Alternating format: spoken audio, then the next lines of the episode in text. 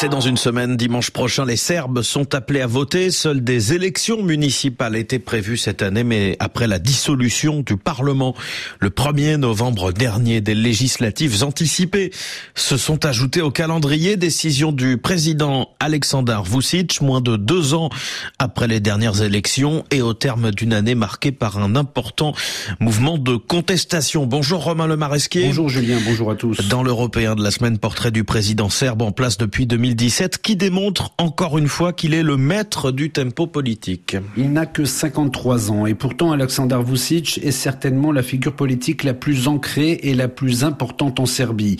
Membre du Parti radical serbe qu'il rejoint en 1993, nationaliste et conservateur, il entre au gouvernement dès 1998 en tant que ministre de l'information. Il prend ensuite la tête de sa formation politique, devient député jusqu'en 2008, exclu de son parti, il rejoint le SNS, le Parti progressiste serbe en 2008. En 2012, il est nommé ministre de la Défense et vice-président du gouvernement avant d'en prendre la présidence en 2014 jusqu'à son élection en tant que président de la République serbe en 2017. Son parti est aujourd'hui assuré de, de l'emporter. Il faut dire que le président a mis en place un système qui ne laisse aucune chance aux autres formations politiques. Oui, c'est ce qu'explique Florent Marciac, un docteur en sciences politiques, chercheur associé à l'Institut français des relations internationales et co-directeur de l'Observatoire des Balkans. Les médias étant contrôlés, 40% du temps de diffusion qui est consacré à M. Vucic, c'est 80% des informations qui, qui sont positives. L'espace médiatique pour les oppositions et pour les messages d'opposition est extrêmement réduit. C'est le premier élément. Le deuxième élément, c'est que M. Vucic, au cours de ses différents mandats, a consolidé des alliances euh, politiques, également clientélistes, avec certains partis et certaines personnalités pour régner justement sur la Serbie. C'est plus compliqué pour les forces d'opposition, qui sont souvent issues de mouvements de protestation, qui ne disposent pas de ces alliances que M. Vucic a pu bâtir au fil des ans. Alexander Vucic a mis en place un système redoutable, avec près de 700 000 adhérents à son parti, selon Florent Bieber. Il est sûr de se maintenir au pouvoir, détaille ce politologue et historien spécialiste des conflits ethniques et du nationalisme dans les Balkans. Pour obtenir un travail en Serbie, il faut être membre de la partie. Donc comme ça, il utilise cet mécanisme. Donc tous les membres doivent voter pour la partie.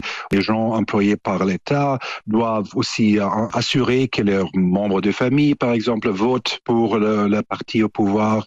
Il y a tout un répertoire des moyens pour assurer ou pour aider aux victoires électorales et Romain Alexandre Vucic utilise aussi les moyens de l'État pour mieux contrôler les électeurs. Oui, il faut dire que c'est la quatrième fois hein, depuis qu'il est président, donc depuis 2017, qu'il dissout l'Assemblée, ce qui fait que les Serbes vivent pour ainsi dire une campagne électorale permanente, une campagne où il est omniprésent. Florian Bieber un, clip de la partie euh, pouvoir. C'était une scène où il sort du frigo. Donc, dans un appartement en Serbie, la famille part de la politique il ouvre le frigo et voilà, euh, Vucic sort du frigo pour les expliquer euh, qu'est-ce qu'il a fait de bien pour euh, pour les Serbes.